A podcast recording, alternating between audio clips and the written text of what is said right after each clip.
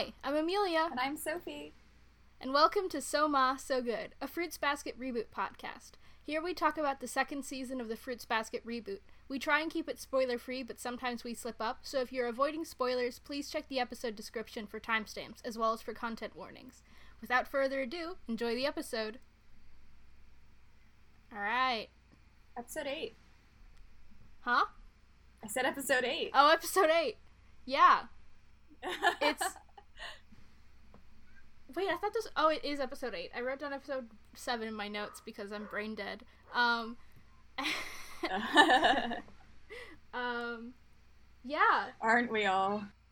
So, I liked this episode quite a bit. It wasn't like on quite the same level of last episode, but last episode was just like in outer space. But I think overall this this arc so far has been really strong, and this episode has followed in this general theme of these vacation house episodes just being really, really high qual. I hate that I said Yeah, high qual. really- I sound like really a douchebag. I feel like but they are high qual. they It's are high qual, but I feel like I need to like be uh abducted into some sort of Silicon Valley cult now that I've let that uh that series of words leave my mouth, like some kind of real new age bullshit where they like transfuse me with like baby blood and like steal all my money. That's kind of what you know What the fuck are you talking about? you, you know, like really rich, What? crazy California asshole tech bro shit. Like they get up to wild shit, Sophie. Uh, anyway, like saying the word qual and stealing your money. yeah, exactly.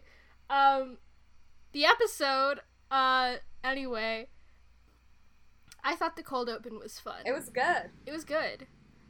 Me too. I I uh, I thought that uh, Kagura is uh, much funnier in like small doses. Like she was making me laugh. Yeah. No, it was. You just you need just a little bit of Kagura. A little bit of Kagura goes a long way, and if you add too much, it's um, rough. But yeah, it's like horseradish. yeah, or just like salt, you know. Yeah. I mean, I like salty food. I actually like quite a bit of salt. Uh, but still, if you have too much salt, it becomes inedible. I thought it was it was a fun to see Rin just like immediately put Kagura on blast. Just like it, it's like because we we haven't seen Rin that much, but it's like a good way to start of like we start seeing her character through like these weird little scenes we have with her where it's like you can tell she's no bullshit and she also like knows your weaknesses and will come for your throat um, without a lot of provocation. And then Yeah. I also thought the scene was. I think it, what actually what stuck out to me a lot about the cold open was Kagura's mom. Cause I thought that was like a really interesting look into what it's like being like a non zodiac member, but in the know about the whole like magical cult shit. Where like and it's also it's like okay so kagura's mom is like on the spectrum of fruits basket parents pretty normal and like on the higher higher end you know the less evil yeah. but Right.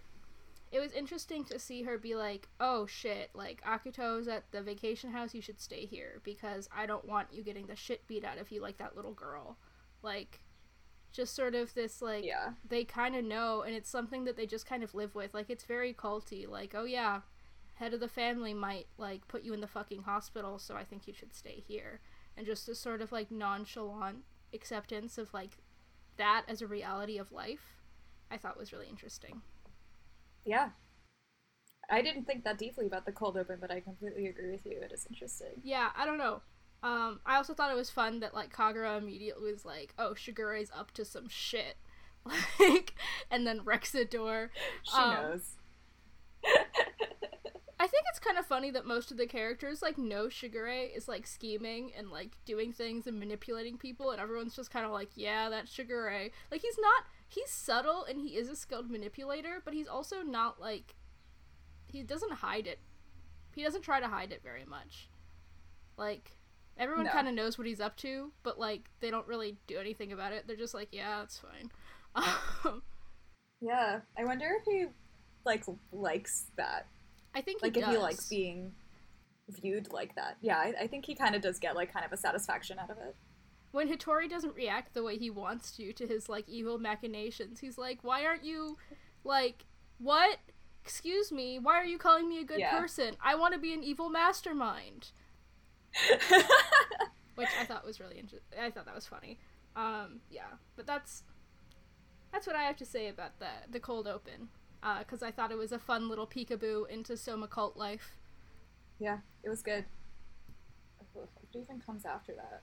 I really skipped like the whole. I didn't skip. I Oh. didn't write a lot of notes about the whole beginning. Uh, Well, like there's, because like, there's another scene after the Hor- opening, Hatori and I comes didn't write in anything about it.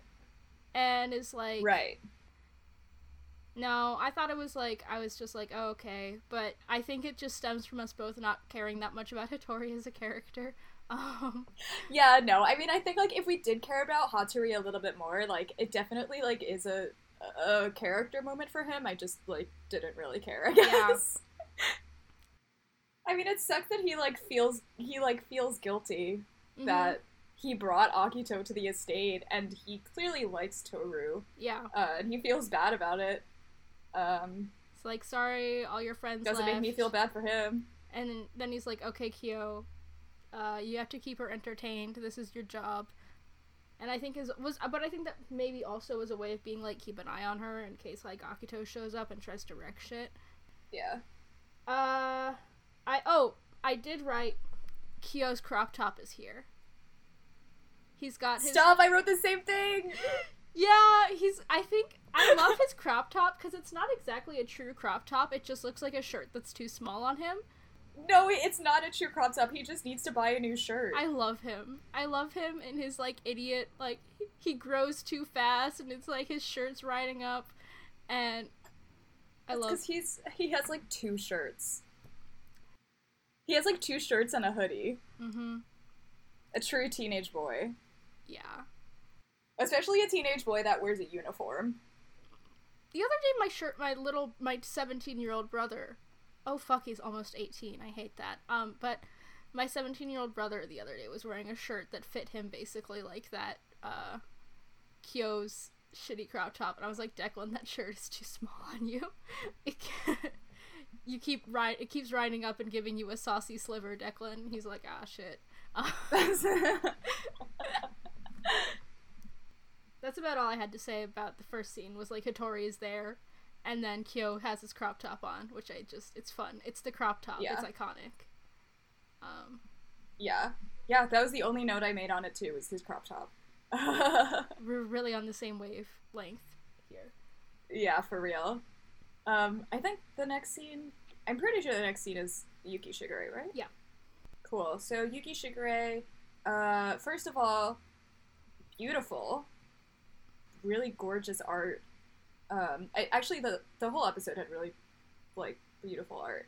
Um, but like the shot of like uh, Yuki sitting on the patio porch, uh, and Shigure standing over him, and it's centered. It looked really nice. I agree. I loved that shot. That was one of my favorite shots in the episode. Yeah, me too. Uh, I also wrote that I wish that I knew what Yuki was reading because I couldn't read it because the title is in Japanese. Um, but because the the camera like lingered on it for a little while, and I was like, I can't read this. I don't actually like the music choice for this scene. I thought it was like too overtly evil at that like where Yuki walks off and then Shigure is like, "No, I'm not satisfied. I'm not satisfied at all." And then there's like the weird little like evil music riff. It felt a little over the top to me. I was like, I don't know if this is the move. I don't remember the music, but that's fair. It, it, it's just the scene was like a little like I think overall they've been like really doing super well with Shigure, but that scene was like really menacing, more so than any other scene really he's Yeah. been in so far. And I was like, what is this? Like, and it's not like what he's doing in that scene isn't any more diabolical than anything he's done before. So I don't know why they chose to give him like the evil music and like the voice actor kind of going extra like villain voice with that weird scene. And I was like, why?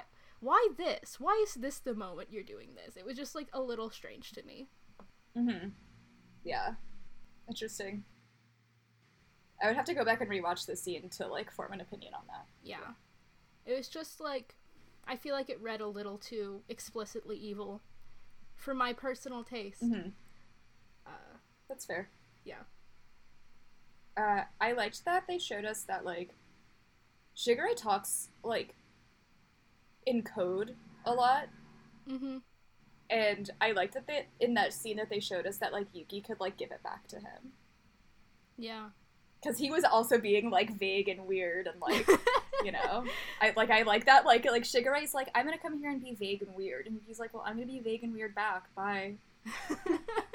It's like I was raised in the same cult as you, bitch. Like we've Uh, lived together for two years. Uh we can both be vague and weird yeah. It, Yuki can be so vague and weird.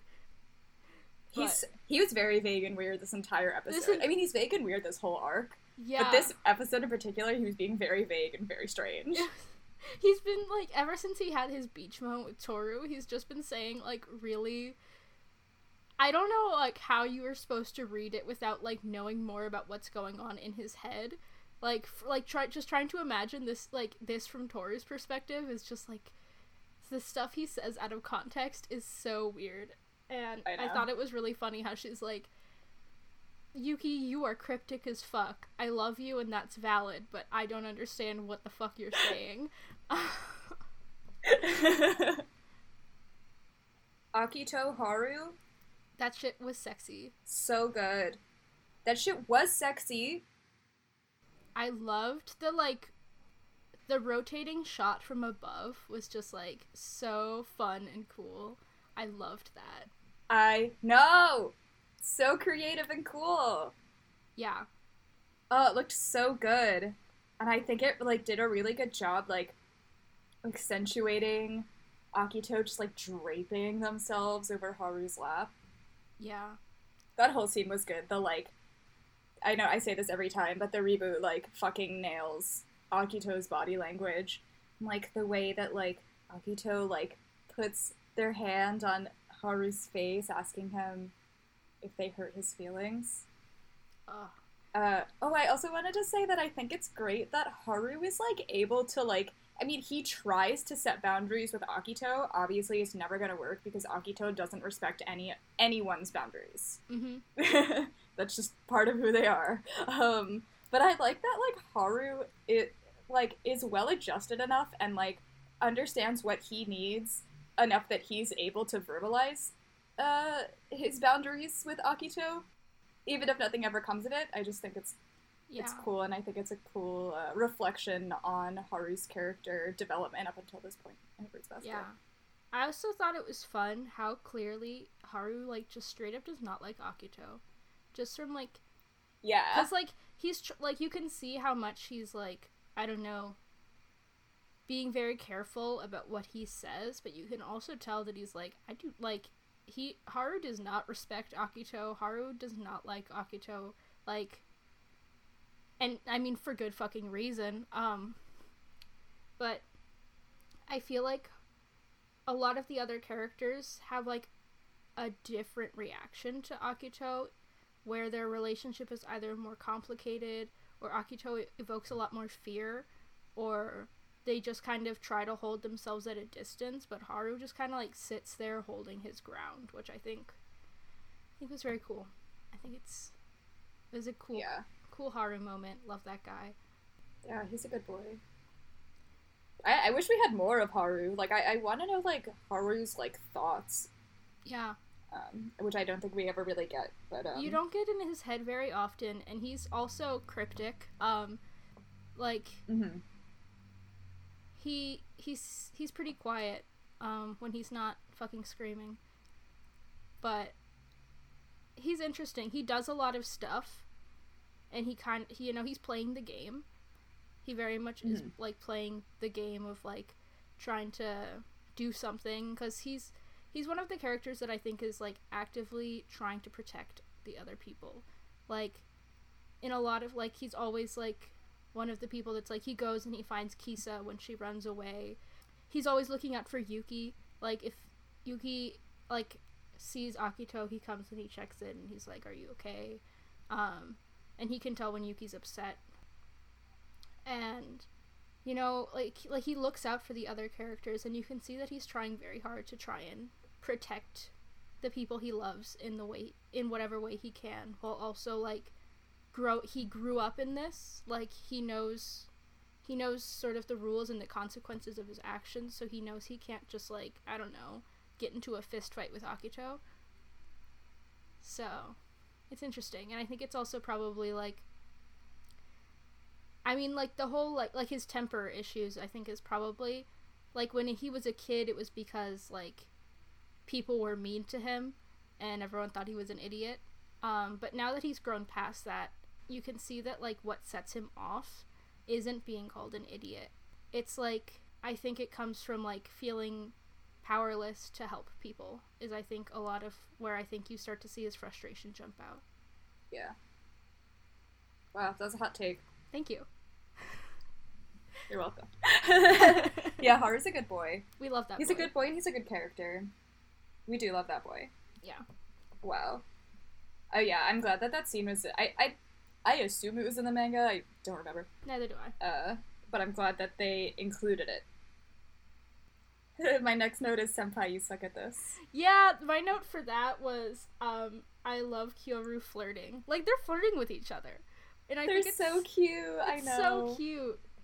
Like like he's the only one that Tor- er, Tora will flirt with. And she's flirting like I don't know if she knows Yeah. she's flirting with him, but she does not talk like that to literally anyone else.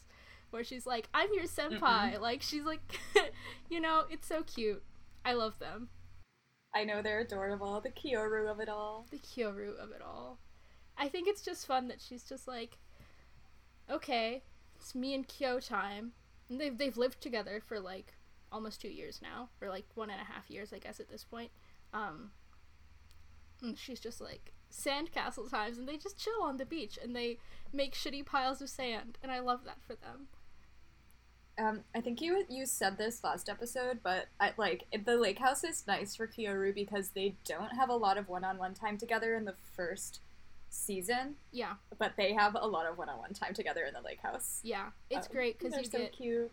You get the Kyoru because they're isolated with each other, and then you get like all sorts of crazy plot bullshit because everyone else is like locked in fucking the Akito wing, and everyone's going insane. Um, Yeah. Yuki's voice actor, fucking amazing. I'm talking specifically about his laugh, which I don't Yeah. like know if we've ever heard. Like we've, I think we've heard Yuki like sort of laugh, but like not in the way that he laughs in that moment. Like it's a real, genuine like laugh, and it sounds really good. And uh, it was so nice to hear Yuki laugh. we love that. We love it was a Yuki Haru truther moment. Um, Yeah, I think it was really it was cute because you see like Yuki checking in on Haru the same way Haru checks in on him. Like, oh, you had to sit with Akito all day. Like, are you doing all right? And Haru's like, oh, I don't want to worry you. And Yuki's like, what are you talking about? And then I forget what Haru says that makes Yuki laugh.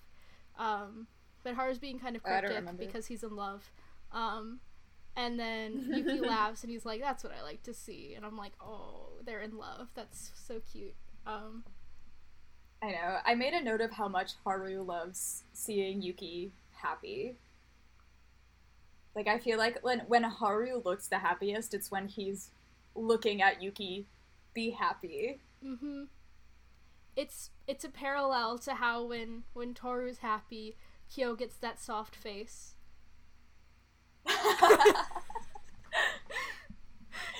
the real ships in Fruits Basket, Kyoru and Yuki Haru. Listen, I know what I like. I know what I'm about. yeah. I wrote a lot about Yuki and Toru's interaction in this scene. Go right ahead because I wrote jack shit. Okay. yeah, I was saying that I liked that they show us how Yuki the the way that Yuki like you uses flirting because we know like we've seen Yuki in the past flirt with Toru just because he thinks it's funny, which I think is a very like interesting like character choice for Yuki to do it just because he thinks it's funny that she gets like flustered and overwhelmed.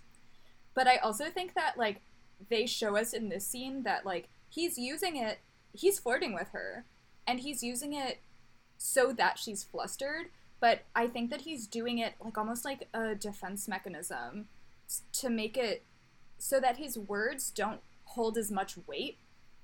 And like for him to say like just forget about what I said last night, but like I don't want to forget about the kiss. Like it's a very like uh I don't know, he's like laying it on really thick and he knows how Toru's to react and I think he's protecting himself by doing stuff like that.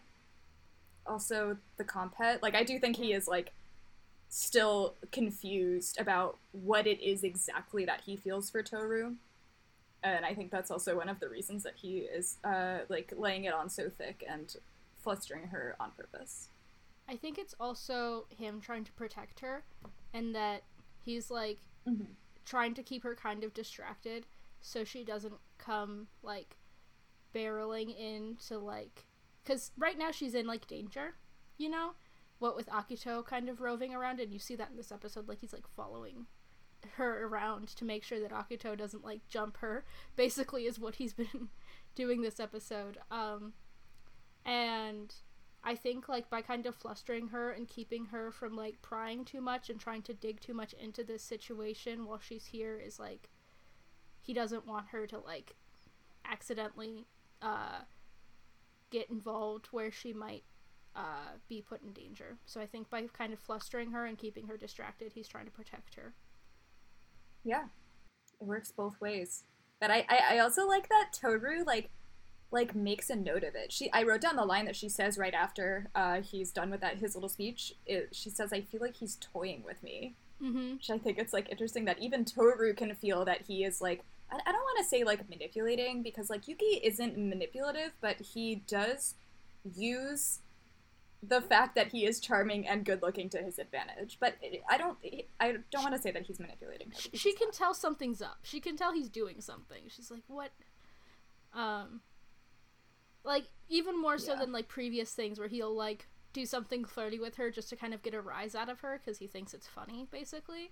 Um Yeah. Like she's like, this one was. God, different. I think that is such a funny part of his character. It's it's it's the it's what unites him with his brother. I know, literally. it's the Soma dramatics. Yeah, truly the. Oh, speaking of Soma dramatics, this uh this episode had one of my least favorite moments in the manga in it. Um, and I don't know why it makes me cringe so much, and I don't know if it makes other people cringe. Um, and it's when uh, I can't remember like exactly what they're saying, but like Kyo's like, "Why are you such an asshole?" or something.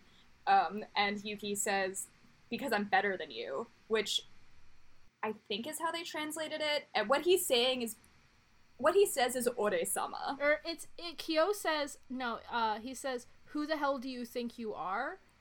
And right, okay, that makes more sense. And yeah. Yuki goes, and he says "ore-sama." Um, which I think is so fucking cringy. I don't know. I thought it was fucking hilarious. Uh, like I, I don't think it's funny. I just like cringe. I just, even when I was a kid, I was like, "What the fuck are you saying?" I don't know. It's kind of weird, and I I totally get where you're coming from. I just think it's funny, just like because like what's funny is that like it is cringy, but also everyone, all of the characters think it's cringy too. Like it's not like Yuki does this right. and everyone's like, okay. It's that like Yuki says this like outrageous shit, and then like everyone is like, "What the fuck?" Everyone's except like, for Yuki, except for hell? Haru, who except is like, yeah, because Haru. No, Haru immediately is like, "You're so cool." wow, Yuki's so cool. Yeah, but that's because that's because it's Haru. Um, but everyone else, it's like you see like the like Yuki or not you, but like Toru and Momiji and like the kids, and they're all just like, "What? Just, what happened?" I think it's just funny that sometimes Yuki gets too caught up in the dramatics, and that he like sometimes just ma- like yeah. becomes a little outrageous, and everyone's like, "What are you doing?" I actually speaking of like just ore-sama and uh, I, do you know what do you know about Japanese personal pronouns? Um, very little. Okay. Uh, Yuki uses ore. Okay, so you can like choose what pronoun you use for I in Japanese. Yeah. Um, Yuki uses ore, which is a male pronoun. And typically, like characters who use ore are characters who are like president types. Like the president in Mob Psycho uses ore. or like uh trying to think of another example. I think like Edward Elric uses ore just to like put into perspective like what kind of character usually uses it. Like you kind of have to like think kind of highly of yourself. Isn't it? Doesn't Um, it's, and it's like a very um, masculine pronoun. Ha- Haruhi use a really masculine pronoun once, and everyone's like, "No, don't do this." Haruhi Haruhi uses like a military pronoun. okay. So it's all like also very hyper masculine. Yeah. But ore is a very like hy- not hyper masculine, but it's a very masculine pronoun, and I don't know. The, I just think it's weird that Yuki uses it. Uh, I assume he uses it in the manga. I don't know. I didn't read it in Japanese, but I don't know. Usually characters like him use boku, uh, which is uh masculine, but sometimes women use it. Like for example, Sailor Neptune in Sailor Moon uses boku, even though she's a girl. Mhm. Um, but actually, Akito uses Boku, and so I just thought it was interesting that I would have thought that Akito would use Ore, which is like uh, the male pronoun in a position of power, and Yuki would use Boku, and so I think it's interesting that they don't. Um, I'm sure I'm 20 years late on this discovery, but I can't read Japanese. so it's like my first time hearing it. Mhm. That was a really random rant. Sorry. No, it was interesting. uh, yeah, that is that is strange. Hmm. Yeah, Much it just like makes you think about. about like how Yuki thinks about himself. And it's also funny because he does, he is like pretty androgynous looking, um, and people point it Right. out, and it it is definitely it's like it's like a sore spot for him, like it's something that Maybe like, it is like a point of content. Content. Because when, um, I mean, he's like so unhappy when they put him in that dress in like season one. He's like, I would rather die. Um, and then also when, uh, Kakeru calls him, is like, he's, yeah, he's, I forget exactly what he's saying, but he's like, you're so pretty or some shit. Yeah, he's like girly or something. Yeah, and Yuki's like, he's making fun of me. and it like it pi- really pisses him off. That that's true. His his masculinity is sort of a point of contention for him. So I actually, uh, I guess that would make sense as to why he uses ore Yeah. as opposed to Boku or Watashi. Poor Yuki, compensating for being obviously gay. Yeah. Wow, that was off topic, but anyway, Moving Uh, right along. next scene is is my fucking my bitch. Akito. Um, I would just like to say, what the fuck is Kureno typing? Like, does Kureno have a job? yeah, Like, what does Kureno do for work? Like, Kureno's just there, like, ambiguously, frantically typing to, like, a blank computer screen, because it's just, like, frantically typing. Because he's typing really fast. I'm like, what are you doing? What is like what's so important? Like Yeah. Um but I just thought it was funny to get it was a weird decision to have him typing. Like what are what are we supposed to think he's doing? Like does he have a job? I thought he was just like Akito's boy toy. Like I actually, well, I really liked it. I thought it was really cool. Like, uh, well, like visually, I thought it okay. was really cool. yeah. Uh, but I also thought it was interesting. Like, it, wa- it was kind of like jarring to see Akito in the same room as a laptop because I don't know if we ever see Akito interacting with modern technology, like ever. True. Like, I don't even think we see Akito even use like a like a landline phone. Yeah. Uh, so like I thought it was like kind of cool to have like uh Kureno on a laptop in this like uh you know hyper traditional Japanese room while Akito's wearing kimono, which they normally do. I don't know. It's good. I think it like distances Kureno from Akito.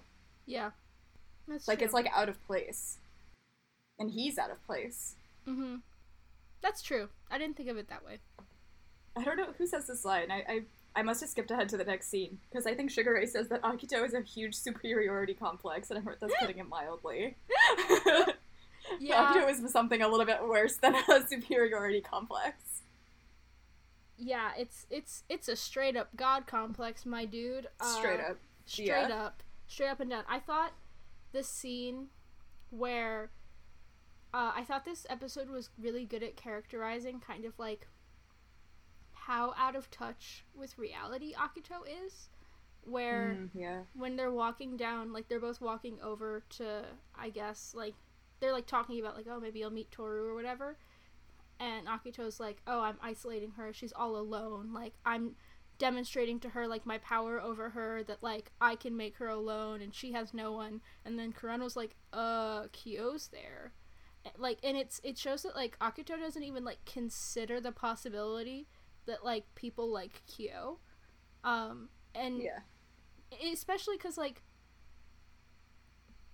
they just assume that everyone thinks Kyo is a monster and wants nothing to do with him because and that even when Akito isn't like having them all over that I guess when they're on their own time people avoid Kyo when in reality it's only in situations that Akito engineers that any of the Zodiac members have any real beef with Kyo.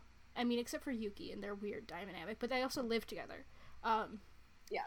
And they're also weird best friends. Um, so I think it's, It's just true. like it really shows that like Akito is really out of touch with everyone's actual relationships to each other, and like the fact that Kyo is a person.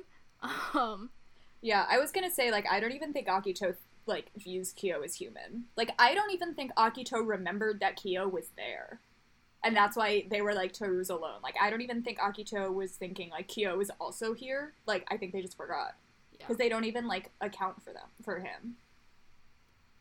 Oh yeah, I like how competitive Akito is with Toru hmm before even meeting her. They're like, I'm gonna beat her. Like, at what? Like you're gonna beat her at what? She's not. She's like not even doing anything yet. Um. So like I like that they show us that, that Akito is like very competitive with Toru, and I think uh like it it shows us that Akito like conflates love with loyalty and views it as something that you can like win through like strategic control Mm-hmm. it uh reminds me of Azula. I think Akito and Azula's storylines are very similar, uh, but especially that part of Yeah. uh, exercising control over people in order to make them love you.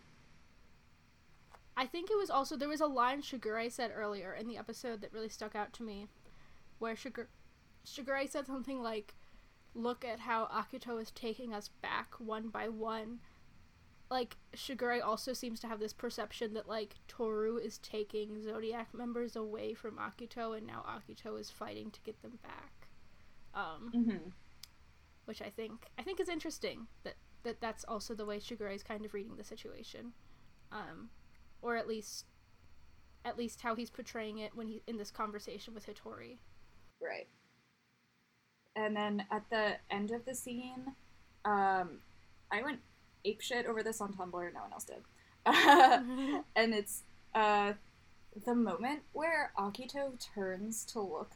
So like Kureno is like, she's not by herself. She's with Kyo, and Akito like is, has like very controlled body language as they turn to look at Kureno, and the music like swells as they just the only thing they're doing is looking at Kureno, and it's like still such a tense, dramatic moment.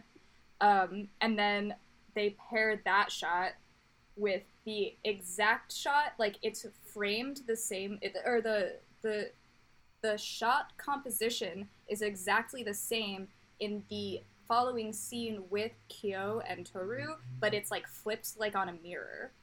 Uh, and so I just like thought it was. I just thought I just like the way it looked.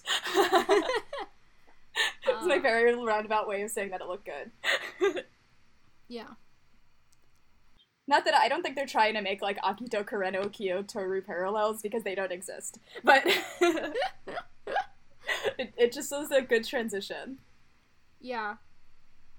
I think it was. I like. I like the way this is just like an overall writing thing for Akito, um, but you see it in this episode where Akito is sickly, but also like I think they react to things very physically. Like when they're upset, they start complaining about like the heat or that they're sick or like they're like it's always like they I think they tend to feel emotions really physically. Like I know like I tend to like if I'm upset like I can like I feel sick a lot of the times. And so I think Akito is very is like feels things in that way. And I think they do a good job of like subtly portraying that. It's just a good character detail. I just like it. yeah. I know I I like don't have that experience and uh, you saying that like that's really interesting. I think you're completely Yeah. right.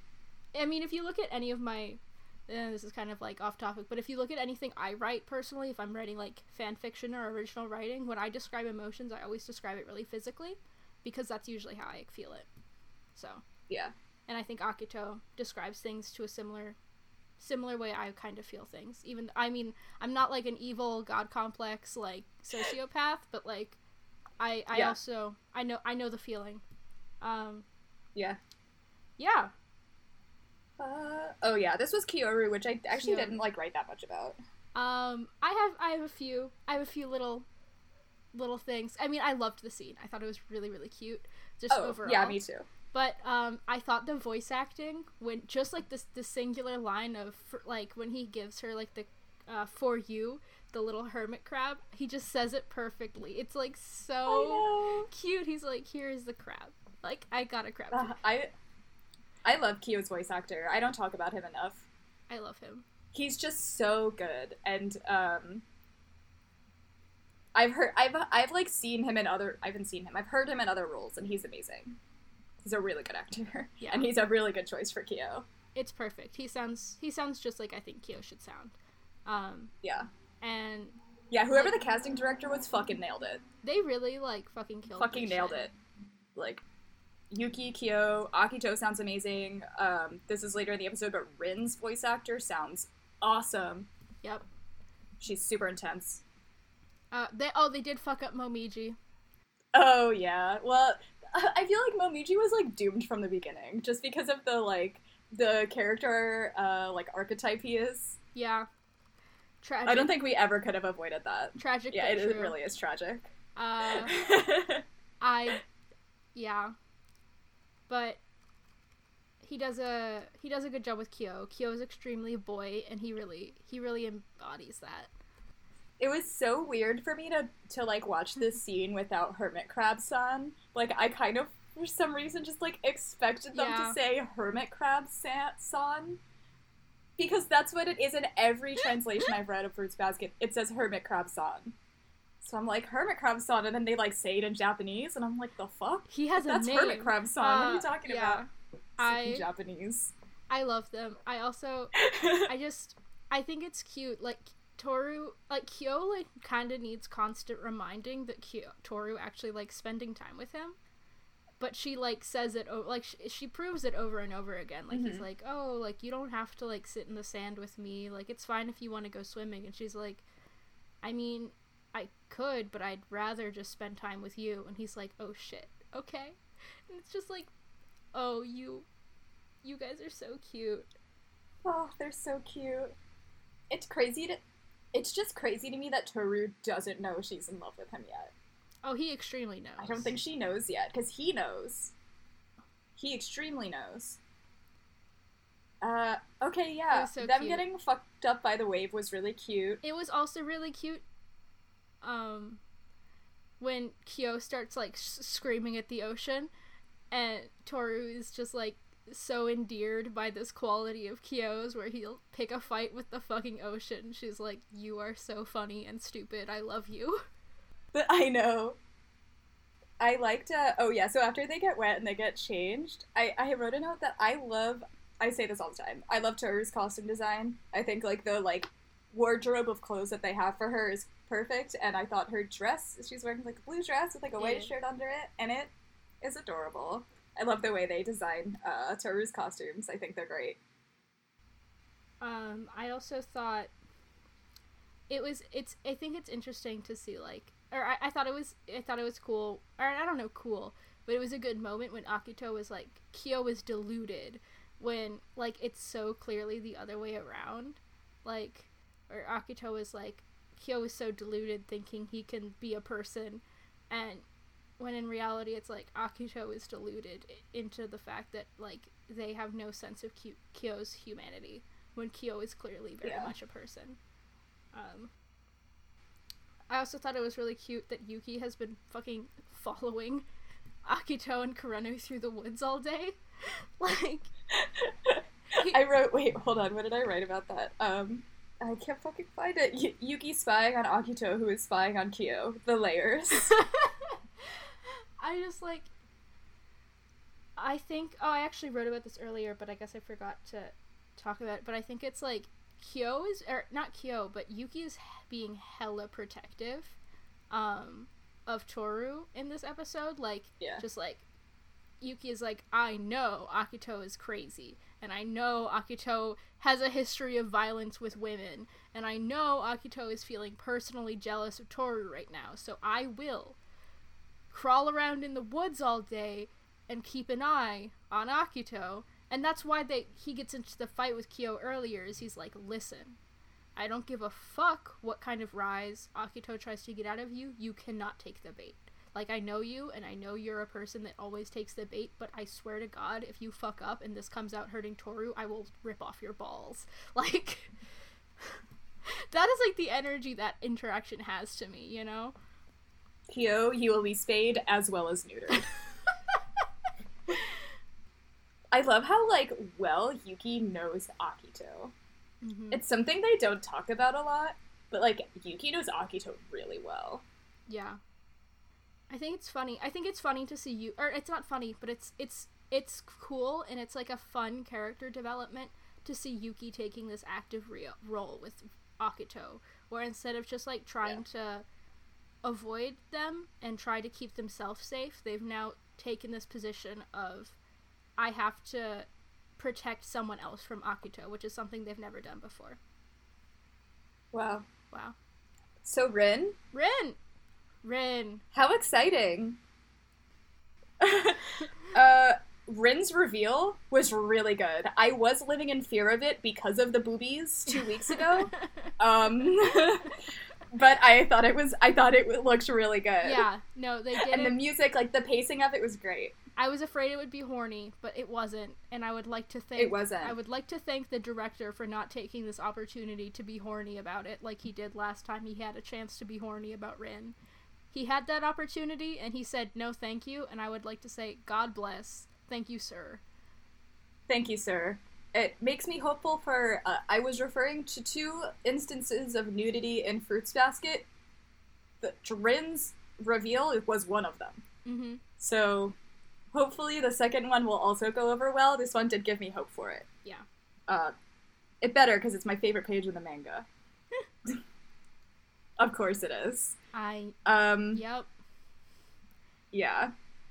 I wrote that. Uh, Toru sees a naked hot girl. Toru runs away screaming. I just, I mean, I was talking about this with you earlier, but I think it's so funny that out of all of the times Toru has seen naked Zodiac members, this is like the strongest reaction she's had to any of them. Like, Because she's like, oh god, I think I'm bi. she's like, oh my god, she's sexy. Like, she's so she's hot. just like, her brain is just like fucking like white noise and like titties. Like, Ryuki's like trying to talk to her, and she's just like, oh god. she's like bright red. Yuki is completely unfazed. Yuki's just like, he doesn't even care. It's because he's gay. Yeah, she's like kind of fucked up that she like or his only comment is he's like thinks it's funny that she's so gets so mad at him while she's like fucking naked. She's like he's like wow, she's got some guts. I always, I actually always thought that was a weird comment because I had just always assumed that Yuki has seen her naked before.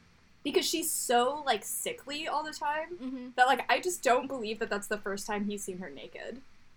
Yeah. I, I didn't read that comment as being like a product of that being the first time he's seen her naked. I just thought like I don't know. He thought it was funny that she was getting like way up in his face while wearing a sheet. Like Yeah. Um, I did want to say, like, Yuki and Rin's relationship is, like, very weird from the beginning. Like, Yeah. I, I can't, like, gauge their relationship. I don't think they interact that much after this, No. but um like I don't know, like the way they talk to each other is like I don't know. It's just kind of weird. I just don't know how they feel about each other. I thought it was really funny how like especially cuz I think this this this interaction I think was like atypical for them because you can tell when she's like screaming at him. Um it's like first she's just like I'm going to fucking kill you and he's like lol.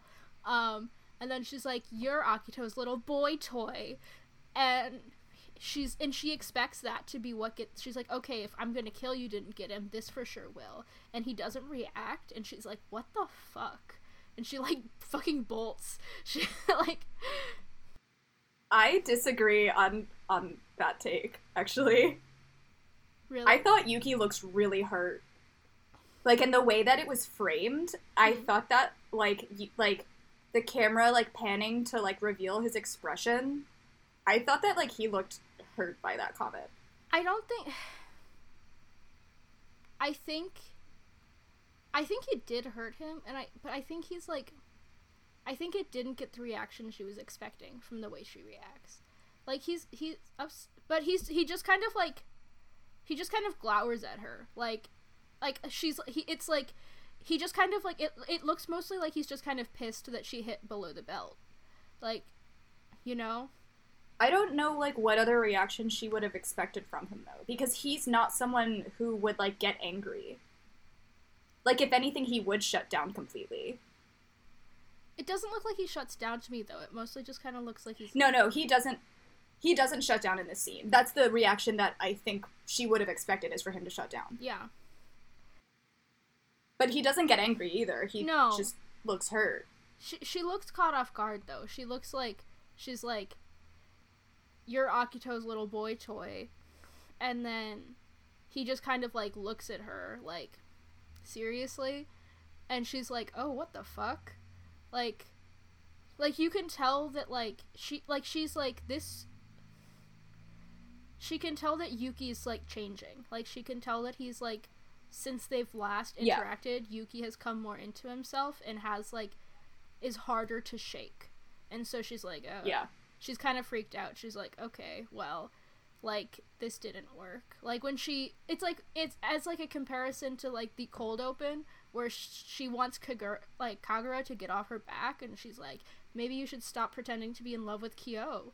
And Kagura is like upset and like pulls away and Mhm. gets like distracted.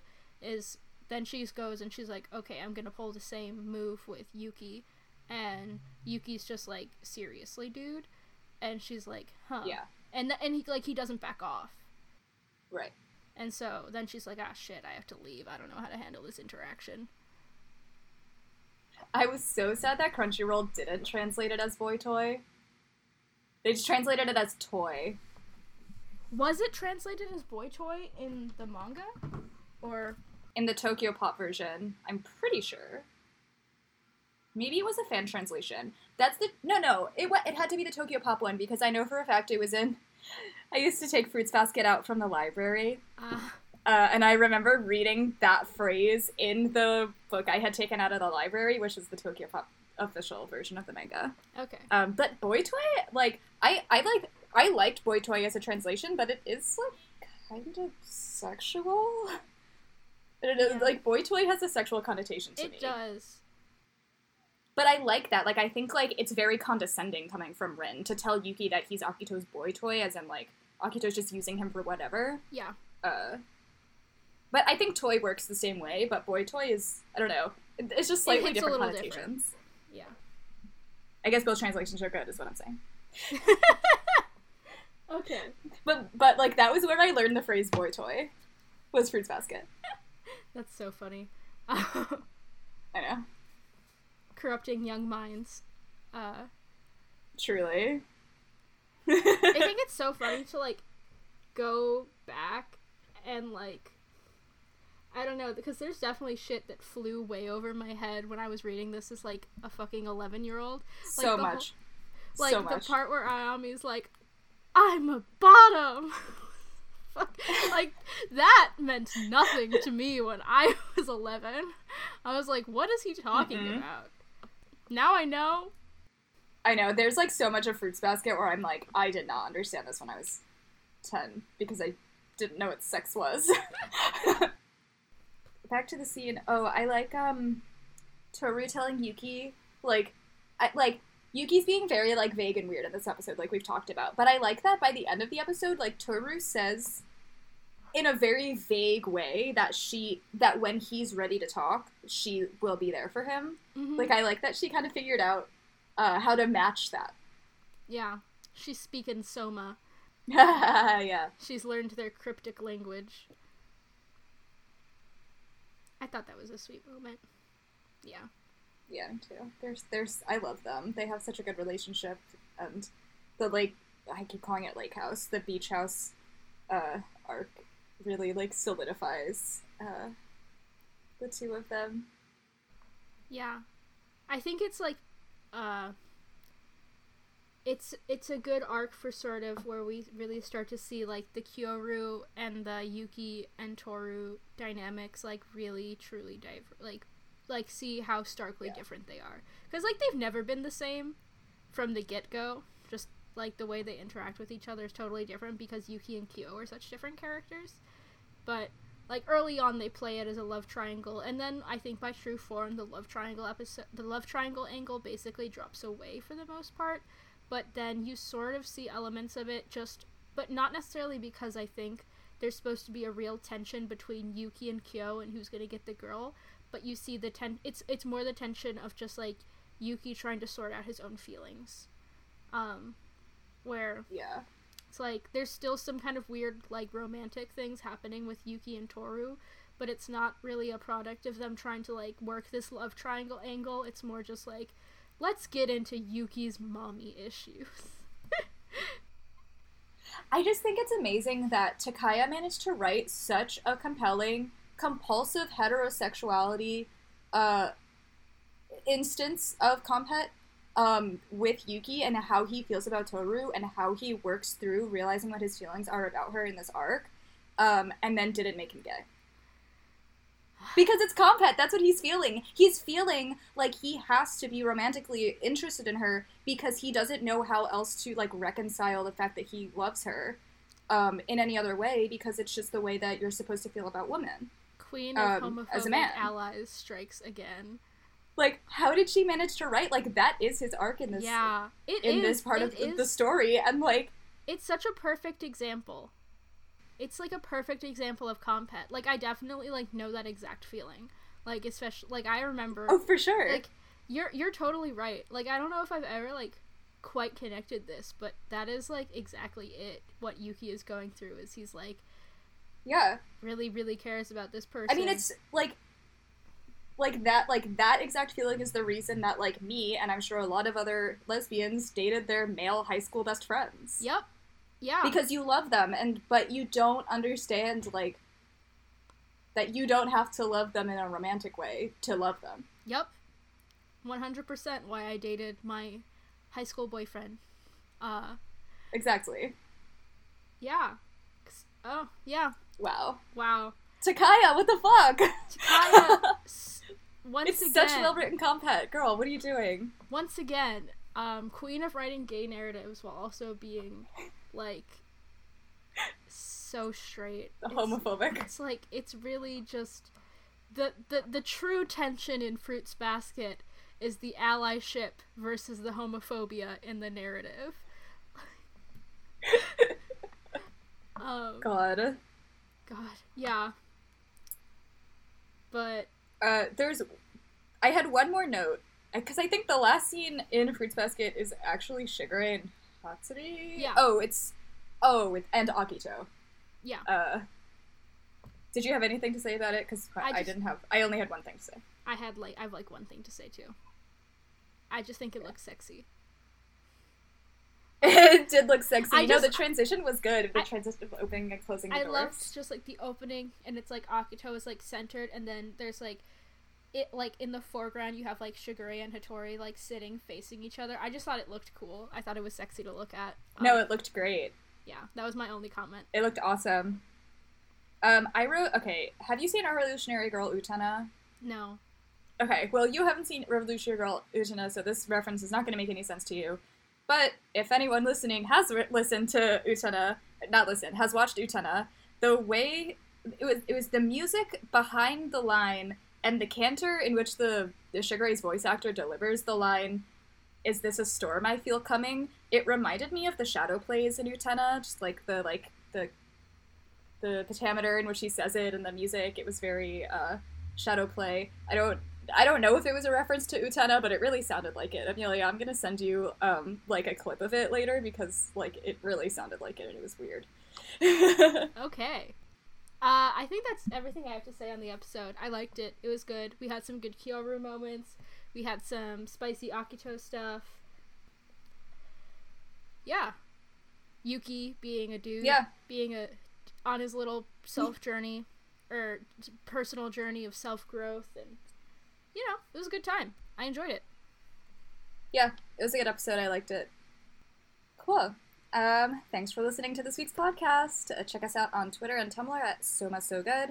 If there's anything you want to ask us or any topics you want us to discuss on the podcast, just hit us up on social media. Uh, also, we just put all of our podcast episodes up on Anchor, and so now they're up on iTunes, so you can rate us on iTunes. Yeah! So official. Rate us on iTunes. Share with your friend. Get the word out there. This is what everyone needs in their life. Two lesbians talking about Exactly. Fruits Basket. Only the second season. Like, what else are you doing? What else are you doing with your quarantine other than listening to us? Exactly. Make all of your friends binge watch Fruits Basket and then listen to our podcast so they can come into the light of our searingly hot takes. exactly. Um. So yeah. Thanks, and see you next time. Bye.